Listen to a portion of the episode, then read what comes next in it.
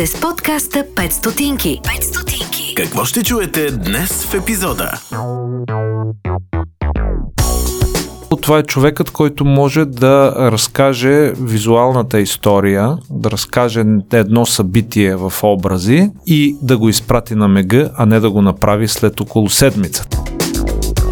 Медиите очакват от нас някъде на четвъртата, петата минута вече да имат снимки за галерия, така че играли, не играли, вкарали, не вкарали гол, ние трябва да сме качили някакви снимки на хора и топки.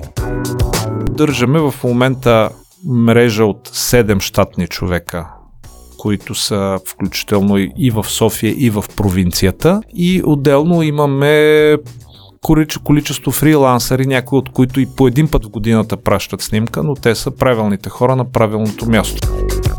Току-що бяха извадили мумията на Георги Димитров от Мавзолея, но хората все още се вълнуваха от темата за подземията, мрежата от тунели отдолу, кой докъде води, какво се случва там. И аз успях да попадна в един момент на това място. Този мой кадър стана в последствие корица на множество книги по темата за мафията в България, за убийствата и така нататък. 5 стотинки. Сина и Сашо. Здравейте, нормалници! Добре дошли в днешния епизод на подкаста 5 стотинки с мен Ина и Сашо. Да, това дето си говорихме, че това, това е Сашо. Да. Здрасти. Ам, имаме невероятен късмет днеска, защото един човек, дето постоянно е в някакви срещи и прави някакви постоянно неща и го гонихме колко време не помна за интервю, ще си говорим с него и това е шефа на Булфото, Евгений. Здравей! Здравейте! Ами, ние даваме свобода такива. Освен, че си говорим за нормалните хора, обичаме и хората да се чувстват свободни, така че бих се радвала, ако ти сам се представиш, така както искаш слушателите да те запомнят.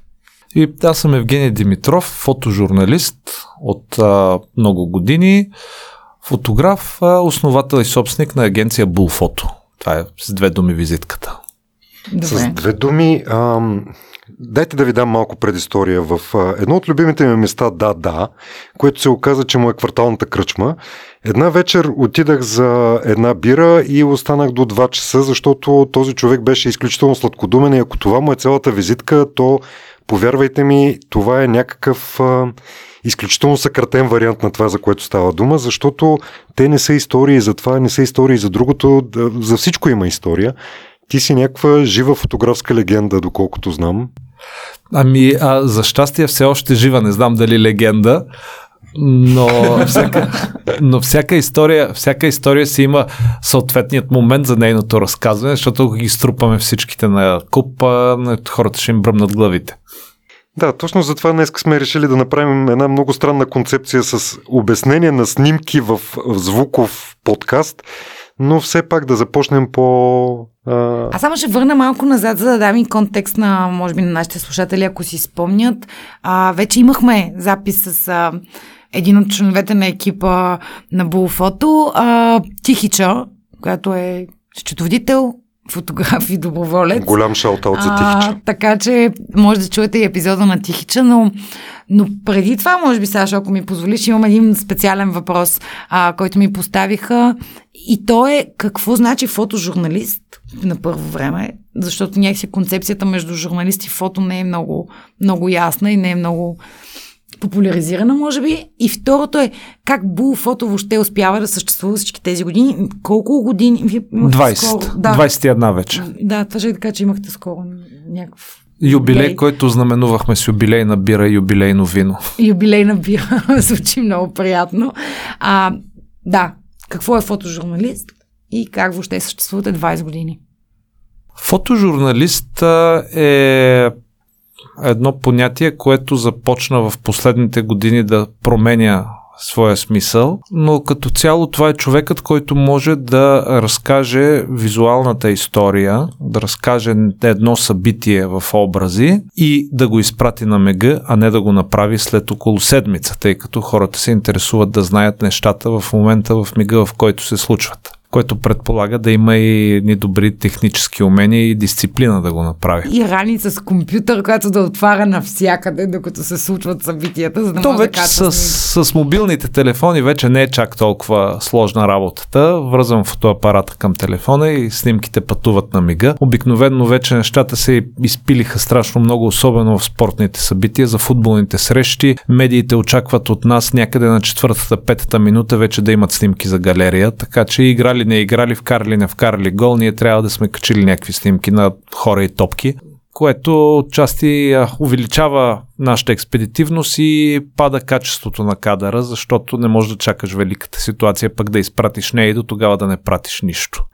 Това е едно от предизвикателствата. Пък да отбележа, че фотожурналист, а, то е по-скоро да го кажем длъжностна характеристика. Аз съм завършил през журналистика в Софийския университет. По времето, когато кандидатствах в последните издихания на соца, не съществуваше специалност а, фотожурналистика. Професора ми по фотожурналистика в а, университета се спомина Наскоро. някъде на втория семестър още. Не, не наскоро, това още не е през, този. Аз, през а, 90-те години. Ага. Замина та, всичкото, което съм научил като фотожурналистика, съм го учил а, самостоятелно, доброволно от колеги, приятели и а, гледайки добрия пример. И така всъщност стана, че създадохте Булфото. Да. Сега, въпросът как успява да съществува 20 години е хубав и важен, тъй като се счита, че фотографския бизнес, с изключение на този свързан с снимането на сватби, е умряла работа. Но... Снимате ли сватби?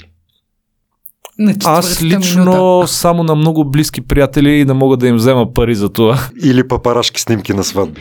Но реално един а, на времето а, така докторант економист успя да си направи докторантурата върху нашият бизнес модел на Булфотото. Той е така една смесена смесена структура между многостранна платформа, така нареченото това в економиката понятие, което включва по-скоро бизнес-то-бизнес а, мрежа и а, тъй като се приема, че всеки един отделен фоторепортер на свободна практика е сам по себе си носител на собствен бизнес и вече твърдата структура, която е с щатни наети хора, които предават материал, който съответно се дава или на парче, или чрез абонаменти към медиите. Сега аз отдавна се разделих с мисълта, че някога ще стана дебел и богат, но пък притежавам Затова пък сте високи слаб.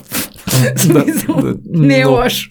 Притежавам другото голямо предимство, че си работя хобито и всъщност няма нужда да изчакам да ми свърши работното време, за да отида да се забавлявам по някакъв начин. Аз се забавлявам от сутринта в общия случай. И това е нещо безценно. Всъщност, което ми дава много висок стандарт на живот, тъй като кой може да прави по цял ден това? Много яко. Имате и много яки фотографии. Аз, може би, просто ще дам скобата на всички, че най-готините снимки от а, протестите, от различни митинги, шествия и така нататък, винаги са при вас и винаги са много бързи. Така че разгледайте Булфото. Може ли, ако някой иска, само последен въпрос и после минаваме към експеримента на Сашо, който аз имам леки съмнения към него, но ще разказваме снимка през звук. А, може ли да си купя снимка, ако съм Да, може да. индивид? Може не да. Да, може и ще фактурираме даже. Тоест мога да си харесам нещо от сайта и да си го Да, да. А, Специално за колегата Спецов казваме, че ще я фактурираме. да, да. Не, значи имайте предвид, че по принцип нашия сайт има една такава весела особеност, че той е програмиран 2000-та година и от тогава много-много не е бутан и всъщност продължава да бъде една от за България най-добре работещата платформа за като резултатност за разпространение на фотография. Благодарение на това, че тези идеи, които заложени в нея, които сега вече изглеждат малко ретро, преди 20 години си бяха супер напредничави и а, благодарение на това, че всъщност ние го пълниме с реално съдържание, защото формата на платформата, през която се предлага едно нещо, може да бъде много красива, но в момента, в който в нея няма снимки, които да си вземеш, няма особено голяма полза. Или пък тези снимки не ти идват на време. Аз Също. имам една снимка с, баба от протестите и ще си я купя. Добре. Още сега свърши. Ще оставя телефон. просто. Като, ей сега свърши в запис. Започна се, уважаеми слушатели, нормалници и други такива, дето сте попаднали тук на този А лъж подкаст. вериш. А лъж вериш и размяна на телефони. Нали, тя му говори на вие, той предлага телефон. Въобще е такива Все неща. от някъде трябва да се почне. А, аз да питам се преди експеримента, как успявате да направите такава широка мрежа от фотографии и колко човека работят за вас или работите много грубо казано, защото Тихича, примерно, твърдеше, че, Че просто е кефи. Тихича, като най-видният доброволец, който аз познавам, работи и за нас като доброволец, което съответно не ни дава възможността да я юркаме да изпращаме на събития, които са неподходящи, но пък можем да разчитаме на нея за събития, които имат своята стойност и извън пазара, което е всъщност огромно предимство за нас. Иначе поддържаме в момента мрежа от 7 щатни човека които са включително и в София, и в провинцията. И отделно имаме количе- количество фрилансъри, някои от които и по един път в годината пращат снимка, но те са правилните хора на правилното място. С правилната снимка. Да, с правилната снимка просто имаме много приятели. Супер! Какво ще представлява този експеримент? Ние двамата с Ина тук гледаме странно в моя телефон, където Евгений предварително ни е изпратил едни N на брой снимки. Казвам N на брой, защото не знам докъде ще ги докараме по, по поредицата. Ще се опитам да ви кажа какво представлява снимката, но можете да си я видите в описанието на епизода, където тя ще си бъде номерирана и обяснена, че е тази снимка конкретната, дето е първата, а тя представлява една черно-бяла фотография на... Абе, някой тук е починал. Е това? Идеята всъщност на, на експеримента е да ни разкаже Евгений, тъй като това са негови снимки, той ги е правил, какво се е случило тогава и какви са тези моменти, защото, както казах, нали, живата легенда, той потвърди, че е жив, а не знам за легенда. А, идеята е, че той е наснимал едни от основните неща, които се случвали в тази държава за последните 30 години и ще ни е интересно да чуем един поглед на човек, който е хванал кадър. Тази, тази снимка е преди аз да се рода, така че ми е интересно да чуя. Да. Значи, Щом пише това е, вечна един, слава. това е един малко некрофилски фоторепортаж, който направих през а, 1991 година, ако не се лъжа. Бях студент тогава все още. Излизаше вестникът 1000 дни и аз трябваше да си допълвам а, студентската стипендия с различни хонорари, пък и си търсих а, начини за изява. Току-що бяха извадили мумията на Георги Димитров от мавзолея, но хората все още се вълнуваха от темата за подземията, мрежата от тунели отдолу, кой докъде води, какво се случва там. И аз успях да попадна в един момент на това място. А, при това с а, известни препоръки и познанства, без да ме набият вътре, тъй като докато отвънка беше всичко едно такова затихващо и рушащо се, отдолу си кипеше живот, имаше си някакви живи хора, Къде е които отдолу? поддържаха. Това с тунелите ми- на мен ми е много интересно. С Владо от Off News имахме а, един епизод и той също си говорихме. Отдолу, отдолу под София тунелите. Сега, не е някаква, кой знае каква мрежа от тунели, но е имало система за евакуация, която да може в случай на някакви непредвидени обстоятелства да изведе партийните лидери към партийния дом а, или на някое друго от близките места наоколо. Не са някакъв особен лукс и комфорт тия тунели. Всъщност интересното нещо в Мавзолея беше а, не чак толкова тази работа с тунелите, а по-скоро цялата система, която беше разработена и направена, за да се поддържа в подходяща кондиция мумията на първия партиен държавен ръководител, така че винаги да изглежда свежа, нали, като току-що починала. За разлика от египетските мумии. И всъщност от този за да саркофаг сменим снимка. Съжалявам, обаче те за своите 3000 години изглеждат доста свежи.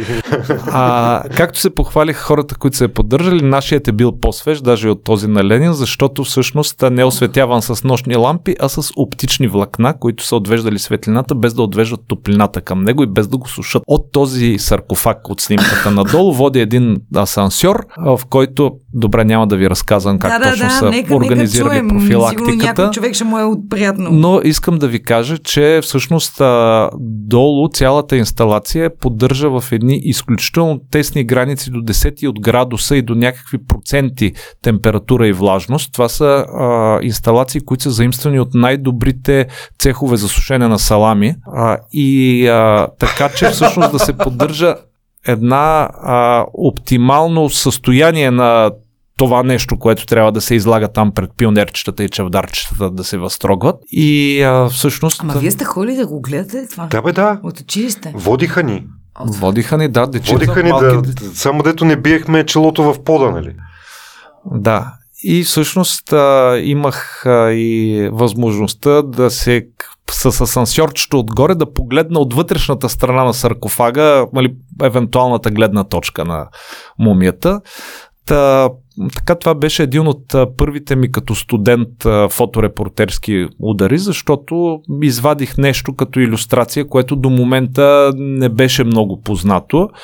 Естествено, цяла страница ми отпуснах тогава в онзи огромен като чаршав вестник. А, добри пари дадоха, които с а, верни другари, като истински достойни студенти, на мига потънаха в купони веселие. Ето, зна- дай ме и към Той човек снимка. трябва да си дава сметка, че а, нали, ние се опитваме да преразкажем някакви години в а, снимки, но, но това, което се случваше тогава, беше, че хората нямаха достъп до елементарни неща, които се водят технологични, а там с оптични влакна и някакво нещо за някакви салами. Въобще хората са се справили доста добре с... Обаче имаше и газена лампа на масата, също за всеки случай. За всеки случай, викаш. Аз предлагам да се върнем към купоните и Така, към втората да, тук снимка, има доста едни- по-приятна ми Едни изглежда. купони, гледам тук едни двама младежи с надуват едни тромпет и какво е това? Ти, цук тромбон, това са едни двама младежи, които са двама от а, приятелите ми, които вече имаме познанство от миналото хилядолетие насам с тях. Това са Мишо Йосифов и Вили Стоянов, които по това време бяха бодри хлапета, свирещи на шапка по Витушка. И а, за мен беше огромно удоволствие да слушам за първи път джаз на живо, истински, при това и свирен с а, огромен ентусиазъм и с много голямо майсторство и съм много щастлив, че тия пичове си останаха такива и до момента. А в момента свират ли? Свират, да. Вторника и средата в фотосинтезиса на Мишо може да се... На, на Вили може да се хванат различни такива групи и формирования, тъй като дава възможност на различни музиканти да участват в а, сесиите. Мишо в момента го засмукаха по чужбина основно. Той свири с Пинк Мартини като титулярен тромпетист, но също има различни джем сешани негови в а, джаз бара, в а, арт клуба, също това удоволствие можете да си го причините и в момента. И аз много се радвам, че те продължават да свират с същия ентусиазъм и с още сто пъти по-голям професионализъм от тогава. Има ли много такива хора в момента? Попадаш ли на такива? Те, дето са живите и дето създават атмосферата от нищото. Ами, а не, сам, не само, че ги има и че попадам, но и целенасочено се стремя и търся да съм в такава среда, тъй като тя зарежда много и а, имаш, това, това ти дава усещането да правиш сам същото. Които всъщност идва, то е нашия въпрос, къде намираш такива хора. Като места, т.е. ти каза арт клуба, фотосинтезис, къде, кои са местата, на които можеш да кажеш, че намираш нормални хора или такива, Айде които да те не са зареждат? точно музиканти и така нататък, ами хора, които те зареждат, да. Ами, аз от студентските времена си останах любител на баровете и а, различните музикантски сцени, такива, в които тече веселбата. Иначе има и множество и фотографски места, като клуба на фоторепортера, например, в подлеза под Министерски съвет. Там ми беше много забавно веднъж на откриването на една изложба. А те в момента работи. Да, той работи. Работи, има изложби вече, доста, доста активно е. На откриването на една изложба Чичото, който беше охранителя на подлеза, както си беше с охранителското яке, седна и започна да свири на пияно. И се оказа, че той всъщност между две пътувания на кораба, на кораби, защото е пианист корабен, си работи като охрана тук и през останалото време музикант. И това е. щеше да, да ми събере очите в точка, наистина. Да, да, да, много намират ще ходим до клуба на фоторепортер. Да, ще ходим и другаде трябва да ходим, ама ти избори една камара неща, каза за фотосинтези, за... за арт клуба, суинга все още така най-старият а, джаз бар съществува. Самият джаз бар в а, това в, а, на улица Кирил и Методи долу, който и той също произвежда. Има една галерия портрет в момента, в която има и концерти, се събират Галерия хубави, портрет, аз чух наскоро и интересни хора, интересни да. неща. Има, има много места, аз даже не мога да ги изброя. Избора в момента в град като София е огромен за човек, който търси а, такава среда. Аз имам чувство, че София, а, ние като, като нация имаме някакво много странно усещане, че трябва да се популяризираме само през а, Александър Невски, тук там е някой порутен каманак. А, много рядко виждам материали и въобще нещо, което излиза да речем извън страната като информация, което показва живот, улици, хора, усмихнати. Сега, трудно е да намериш усмихнати хора, принципно по улицата, но Ами, тук а, имаше един момент, който до старта на пандемията беше много силен. Сега го виждам, че отново започва да се заражда. Идват много чужденци, които всъщност а, не се интересуват от а, стандартната туристическа реклама на България. Те харесват София специално, точно такава каквато е, с нейната хаотичност, с нейните клубове, с нейните весели хора. Особено, да кажем, любимото ми квартално барче Дада, той по едно време беше станал средище на всякакви чужденци. Имал съм весел момент, в който така в вихара на купона се провиквам да дойдат шведките, като този знаменит филм. И две минути по-късно ми се появява едно русо девойче и казва Hello, uh, I heard you ordered some Swedish girls, so my name is Hannah, I am from Stockholm, what can I do for you? Оказа се, че момичето е бясна моторджийка, рекламно лице на моторите Триумф, която си обикаля из целия свят, за да си прави селфита с голям мотор, примерно. Така че туристическата реклама на България е едно, това, което върви от, от уста е друго и ако по отношение на туризма просто нещата леко се подбутват, а, не се вкарват в старите Балкан туристски рамки и all inclusive, мисля, че ще бъде много по-интересно и то всъщност си става. Да, да, органично става. В смисъл, изключително много млади чужденци идват само за уикенда в, в София, за абсолютно Да, за то органичният растеж е много по-стабилен растеж, отколкото другия на помпания. Въпросът е, че е много по-бавен. Там където, Да. държавата, там, където държавата не се намесва с елемент на задължителност, а, просто създава някакви условия за растеж, нещата се случват много по-добре. Аз гледам и като фотограф доскоро колко много, до преди пандемията, колко много поръчки имах за снимане на интериори на Airbnb квартири. И те бяха пълни. Значи почти никъде по света няма място, където да имаш заетост над 60% на Airbnb-тата месечно. И това е чудесно.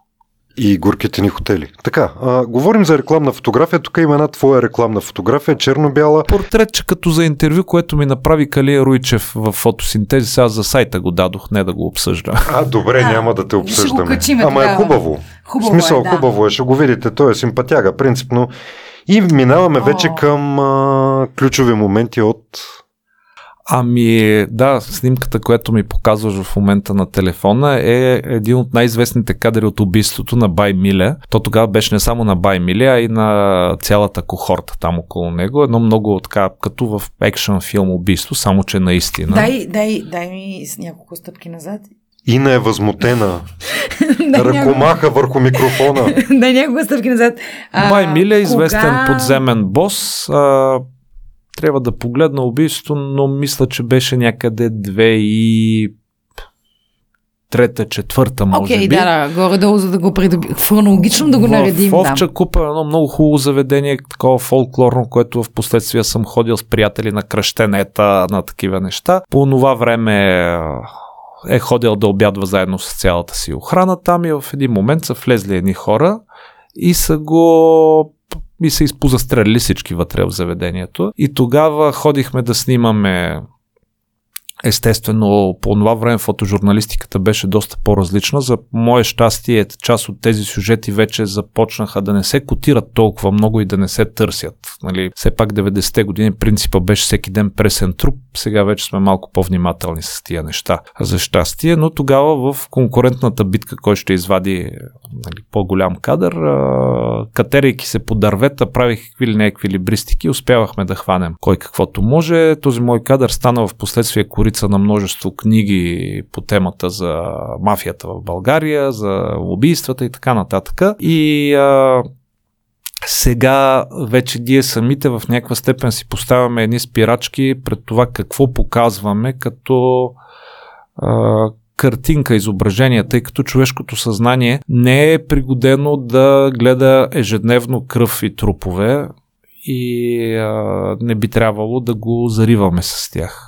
Аз в интерес да си признавам, че тази история някакси съм е пропуснала като част от историята на... Еба Емилия е много ключова на... фигура от а, прехода и някак си... и на 10 години плетях плитки, а не се занимавах с Баймиле. Ама хора, ама той света не започва с вас, бе.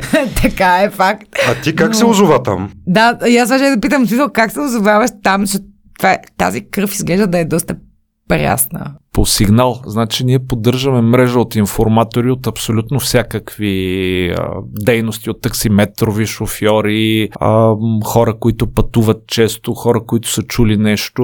Моментално се подава това нещо, тъй като трябва да сме, трябва да сме първи преди всички. Понякога се е случвало да пристигнем преди полицията и след това трябва да отговарям на неудобния въпрос, а бе ти как научи. А ти имаш ли това с а, тайната на източниците и така нататък при тебе или те си бият на общо основание, ако почнат, че се вземат? Ние все пак не разкриваме факти, разкриваме снимки, при които вече източника няма огромно значение. Тя снимката като е сложена. Нали? А то е ясно, че източника съм аз, бил съм там и съм снимал. В интерес на истината беше много забавно. А, години по-късно, то се точи едно много дълго разследване. По-късно от а, прокуратурата ни помолиха да им предоставяме всички снимки от а, това, което сме снимали там, тъй като се оказа, че някой от поемните лица откраднал часовник от един от труповете и трябваше да разкрият в кой, до кой момент е бил с часовник, пък а, след кой момент а, часовника отсъства. Това ми звучи толкова тъпо, като американски чакай, чакай. пай. Някой разкрили кой уби човек? Май не. Не. Обаче ги интересува кой открадна и часовник. И би те си го търсили сигурно наследниците, като цяло тия часовници са скъпи. А, защото за пари става дума, да. Следващата снимка, уважаеми, виждаме, ако не се лъжа, Милчо Левиев. Да, един разкошен Милчо Левиев от 92 година, негов концерт в зала България. Имах огромното щастие да го слушам много пъти от тогава до сега. Един а, изключително силен човек. Аз а, това, което ме впечатлява в него, той почина наскоро, е освен музиката, която той прави, той е един от българите, които са изнесли българския фолклор в джаза навънка в света и то още от преди падането на желязната завеса. А, той е един човек, който е изключително решителен, изключително волеви и в момента, в който реши, че ще направи нещо, той го прави и постига резултат. Бих се радвал, ако много българи можем да бъдеме с тази целеустременост. Значи той е човек, който се е решил, въпреки относително добрата си позиция като музикант тук в България, посоца да се вдигне и да избяга в чужбина буквално с 100 долара в джоба, поради факта, че не му е харесвало, че го натискат много-много да не се развихре с джаза. Той си е джаз музикант и това му е на сърцето и душата. Той е избягал по творчески причини, даже не и по политически. Той не е изповядвал някакви специални политически такива възгледи. Вдигнал се, отишъл е, избягал е в нищото, нали, с нищо, направил си е кариерата там на място и след това се е върнал отново тук. На толкова решителен човек а, впечатлява, наистина. Познавахте ли се лично? Може да се каже, че преди около 3 години имах възможността вече да си общувам с него малко по-задълбочено ли, лично и за мен това беше много зареждащо и много, много приятно. В смисъл, това, което си имал като предварителен образ, след това си се е потвърдило тотално. О, да, да, да, да. Но едновременно с това е и остър и корав човек. Не е такъв, който ще глади с перце, но общуването с него си заслужаваше. А има ли някаква конкретна история за тази снимка? Защото ми изглежда като едва ли не да си му се наврял почти в носа. Ами, аз имах си навика тогава да се качвам по сцената да снимам, естествено без да преча на никой. Много важно е в сценичната фотография и в фотографията, която е снимаш по време на концерт, представление или нещо такова, да не пречиш на публиката. Ако не пречиш на публиката и не дигаш шум, можеш доста спокойно да се съществуваш без да те изгонят. Да си съществуваш. И, а, или ако се наложи да пречиш, никога да не пречиш дълго време на едно и също място, а да сменеш и да пречиш на различни хора, така че да нямат време да се Да издразнят. се разбунтуват. да се разбунтуват. Та тогава си бях направил тази снимка с а, през рояла от страни на сцената в зала България. Тук мисля, че на следващата снимка, която виждаме, си пречел доста отблизо, май-май, а освен ако нали, не си вкарал някакъв сериозен зум. На следващата снимка, на която виждаме Джеймс Браун по време на, познайте какво, Златния Орфей в София, Коя година е това, бе, човек? 94-та година, 1994-та. В смисъл, това е, нали, в Русия съм, в Русия съм и кой спря Златния Орфей. А, това е истински Джеймс Браун на истински Златен Орфей в България. Аз тогава си И бях тази част от историята съм изпуснала. Така, Бяха- попълвам тук знания в новата история на България. Бях акредитиран журналист тогава и нямах никакви ограничения в снимането и все още не бяха наложени тези малко по-тежки правила в а, за снимането на подобни големи концерти да снимат само първите две парчета или три. И всъщност аз имах А възможността... сега има такива ограничения. Ами да, буквално за да не се прече на публиката, да не се завират отпред фотографите, да си има контакт с... На Извинявай, имам един съвсем такъв а, физическо а, изражение има този въпрос. Гонила ли те охрана да те бие? Ами... Говоря за концерт, сигурно на други места. А не, на концерт не. Аз като цяло съм сговорчив човек, не влизам в конфликтни ситуации. На други места ме е гонила охрана да ме бие. В Да, една, къде е Генчо? Техните го търсят да го бият. в, една, в една дискотека изпълнявахме една поръчка на дезодорантите Aix тогава и нещо не беше трябваше да нахълтаме вътре с едни мацки такива облечни в оскъдни кожни облекла като полицайки и да правят внезапна проверка на клиентите, но това не беше съгласувано с а, собственика на заведението и по-скоро било е съгласувано, но този, който е съгласувал е забравил да му предаде. Та, тъй както на влизане си Мисъл, 50% свършена работата, нали? Говорихме си хубаво с охраната, появи се собственика, развика се, а то беше известно му трагенско заведение. Охраната взе ни бута навънка и каза тихо, сори братко, трябва да таритна, шефа гледа. и бях изгонен. Но с Джеймс Браун никой не ни риташе, никой не ни гонеше и аз имах възможността няколко часов концерт да заснема, да изснимам купища филми и беше разкошно.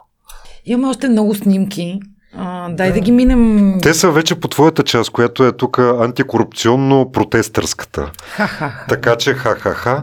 Следващата снимка, доколкото виждам, Тя е май пандемична снимка всъщност. Пандемична ли? е? Аз мисля, че е така, че е много актуална, защото май от, от няколко дена се говори за Тя е от зората, на Ларгото. от зората на големите изолации, когато обикаляхме по едни пусти улици на София и нямаше с какво да снимаме, за да Покажем, нямаше какво да има снимаме, за да покажем, че има пандемия, освен празни улици на, на София. И а, в този момент а, аз видях някакъв самотен човечец, който си решаваше судоко долу на ларгото и затворен в стъкления буркан отгоре беше такъв много подходящ за иллюстрация. Та, по този начин успяхме да произвеждаме. Това е между другото голямо предизвикателство да снимаш нещо, което всъщност основният действащо лице е някакъв микроскопичен вирус, който нали, няма как да го вкараш в новините като изображение всеки път. Винаги някакви графики са били.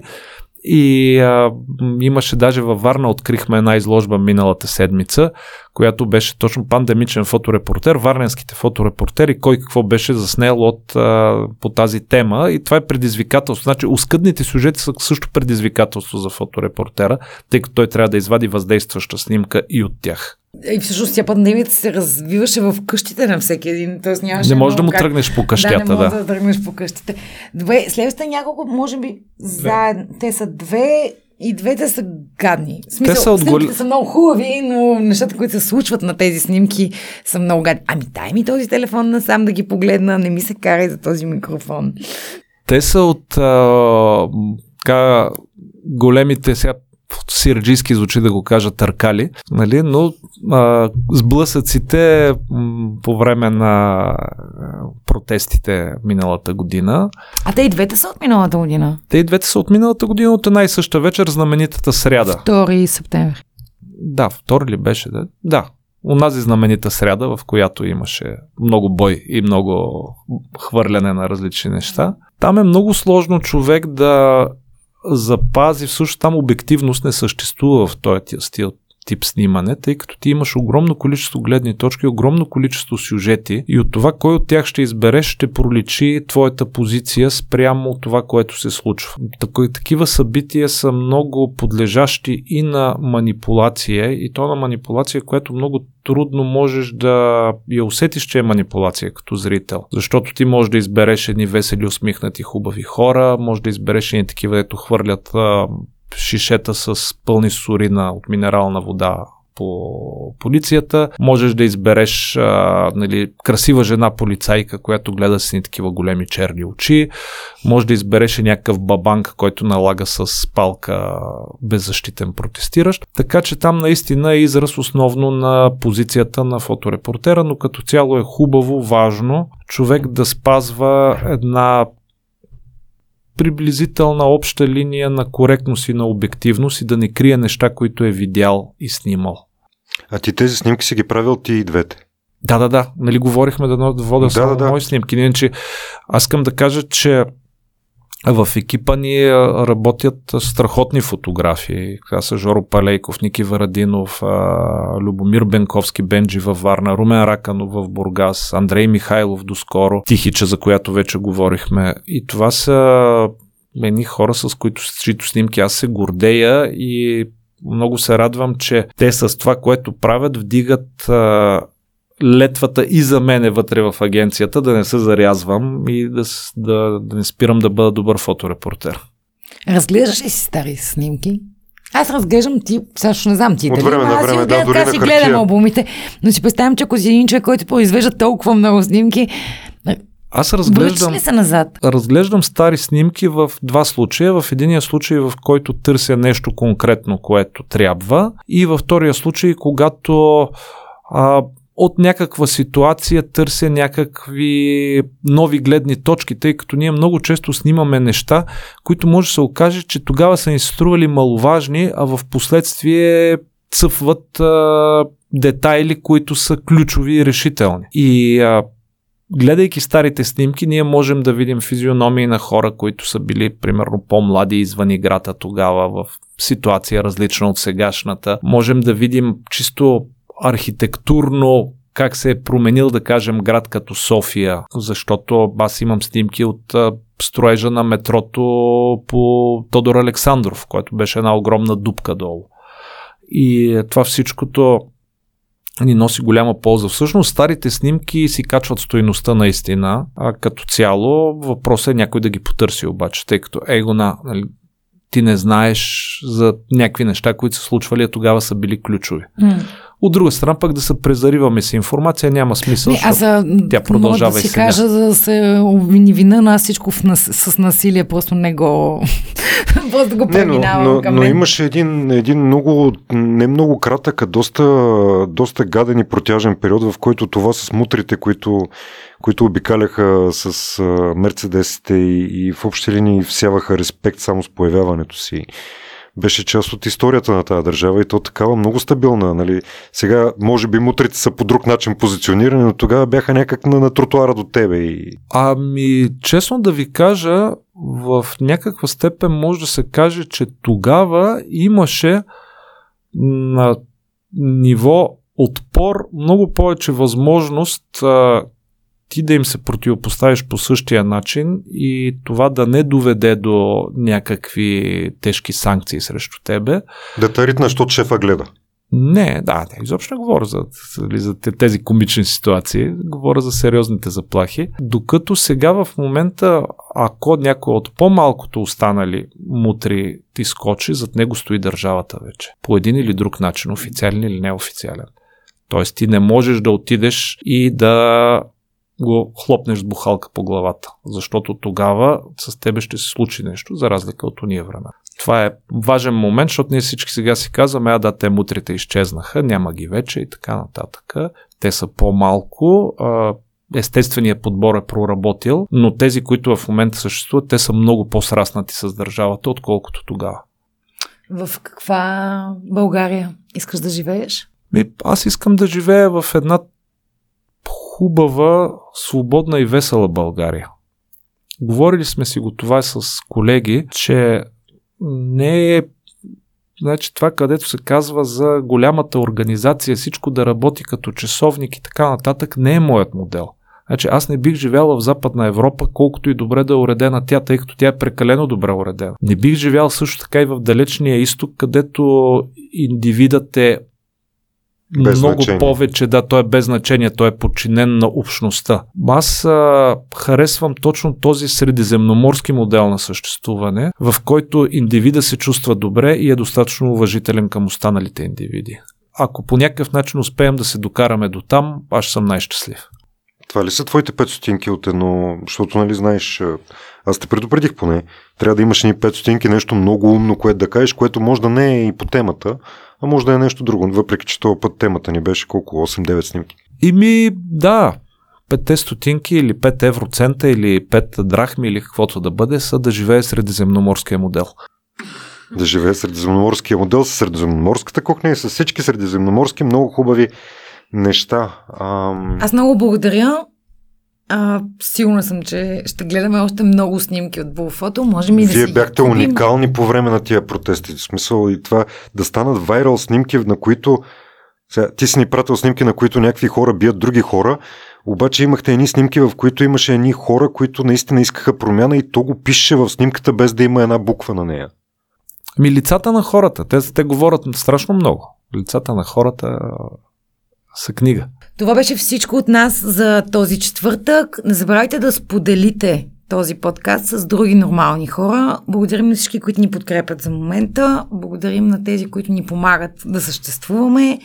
Ако вие искате да се включите в тази подкрепа, може да влезете в сайта, в ляво, ония бутон на Сажо, как се казва. Пейтриана или иначе казано Патреона. Патреона, както казва Илина. А, и да ни подкрепите, споделете, разкажете за тези истории, вижте снимките, които са в описанието и до следващия четвъртък. Да, и не забравяйте, че тази държава мина през страшно много неща в един кратък период, като цяло, защото 30 години не е кой знае колко много дълго време, за които има много фотоотпечатък, който може да бъде видян. Да, и тя ще продължава да минава през страшно много неща. Надявам се повечето от тях хубави. Мерси, чао! Чао и до следващия четвъртък. 5 стотинки. Сина и Сашо.